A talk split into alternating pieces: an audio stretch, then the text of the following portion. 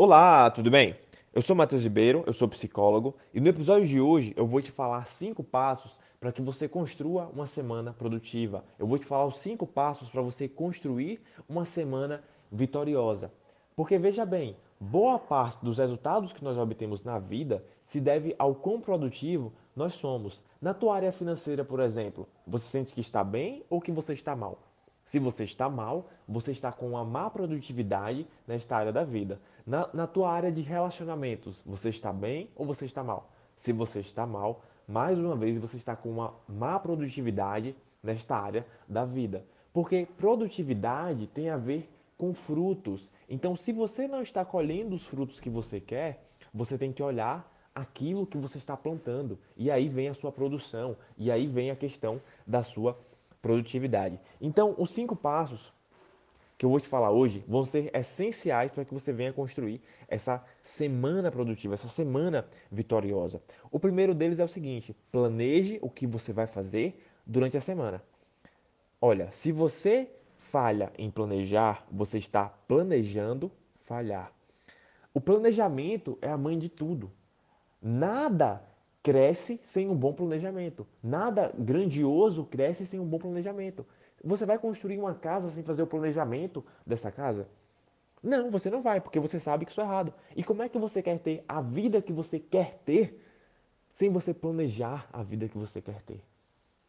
Pesado isso, não é? Então começa planejando a tua semana, aquilo que você pretende fazer da tua semana. E pense sempre nos resultados que você deseja obter com cada uma daquelas atividades. Porque tem atividades do teu dia que vão te levar para o nível A.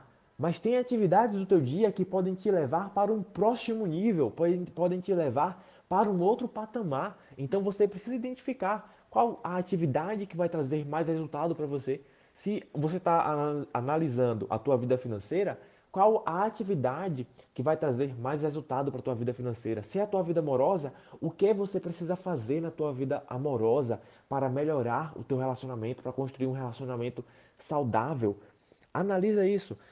Esse é o segundo passo. O segundo passo é você identificar o que, ou aliás, quais atividades que possuem maior valor na tua semana. O primeiro passo é você fazer o planejamento do que você precisa executar. O segundo é você se concentrar nas atividades de maior valor.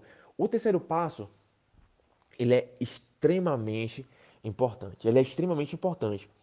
Ele é o seguinte: você precisa identificar quais são os seus ralos de tempo, ou seja, os seus ralos de tempo. No que que você vem jogando o teu tempo no ralo? Você vem jogando o teu tempo fora. Talvez você passe tempo demais nas redes sociais. Isso está trazendo um resultado positivo para você? Está trazendo os frutos que você deseja? Talvez você passe muito tempo assistindo séries, assistindo filmes, não sei. Isso está trazendo o resultado que você quer? Ou talvez você passe muito tempo até mesmo realizando atividades que não te levam ao lugar nenhum. E aí quando chega sexta-feira, você olha para a tua semana e você fala: "Caramba, essa semana eu não fiz nada. Parece que eu nadei, nadei, nadei e morri na praia. Então, observa isso, observa isso porque com certeza, pelo simples fato de você identificar os teus ralos de tempo, você vai conseguir avançar ainda mais em relação à tua produtividade. O quarto passo é o seguinte: reserve um tempo para conversar com pessoas que são importantes para você. Você já parou para pensar que tudo aquilo que você faz não é para você? É, tudo aquilo que você faz não é para você. Talvez seja para tua mãe, talvez seja para o teu pai, para o teu irmão, para o teu, pro teu filho, para o teu marido, para tua esposa. Você já, chegou, vai, você já entendeu onde eu quero chegar. Mas tudo aquilo que você faz não é para você, não é para você. A vida é sobre servir, é sobre ajudar o outro. O nosso mundo estaria tão melhor se nós nos concentrarmos mais em ajudar o outro do que em melhorar a nossa própria vida, do que em conquistar aquilo que a gente deseja, em entrar nesse, nesse ritmo ganancioso, o nosso mundo estaria bem melhor assim. E eu não estou falando em. E se você entendeu, o que, o que eu quero dizer em relação a não buscar apenas o que é melhor para você, mas o que é melhor para você e também melhor para o teu parceiro, para a humanidade, você com certeza vai se tornar uma pessoa extremamente produtiva, uma pessoa extremamente vitoriosa. Você vai chegar ao fim, ao, ao fim da sua vida e você vai olhar assim, caramba, eu realizei a minha missão na Terra. Eu realizei a minha missão na Terra. A vida é sobre servir. Então reserve um tempo para você conversar com pessoas importantes para você, para você cuidar das pessoas importantes para você, para você se doar para as pessoas que são importantes para você.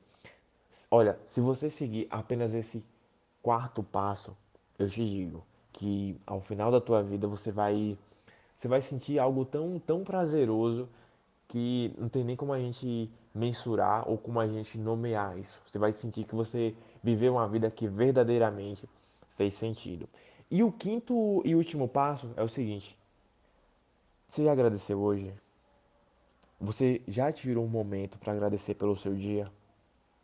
Porque como que você quer conquistar tudo aquilo que você quer se você nem agradece aquilo que você já tem? Como? Não faz sentido, não faz sentido. Primeiro você precisa agradecer por aquilo que você já tem, para que a partir disso você consiga conquistar mais. Porque é justamente agradecer também que vai trazer para você a motivação necessária para que você enfrente todas as adversidades e consiga permanecer em uma direção que te leve para aquilo que você quer. Caso contrário, se você só reclama de tudo aquilo que você conquistou, você está construindo em si mesmo uma energia ruim, uma energia que vai bloquear tudo aquilo que você quer conquistar na tua vida. Então agradeça por aquilo que você tem. E olha, eu não estou falando para você agradecer as coisas ruins, não tá bom? Você vai agradecer as, pelas coisas boas e você vai ser ingrato pelas coisas ruins, porque não faz sentido nenhum você agradecer por algo de ruim que te acontece. Você tem que ser ingrato, porque a ingratidão também nos move. Se você é ingrato por algo ruim, isso demonstra que você está inconformado com aquilo e a partir desse não conformismo com aquela realidade, você busca mudar. Então até nisso você precisa pensar. Mas esse episódio já ficou longo demais, então aplique esses passos aí. Um forte abraço e até o nosso próximo episódio.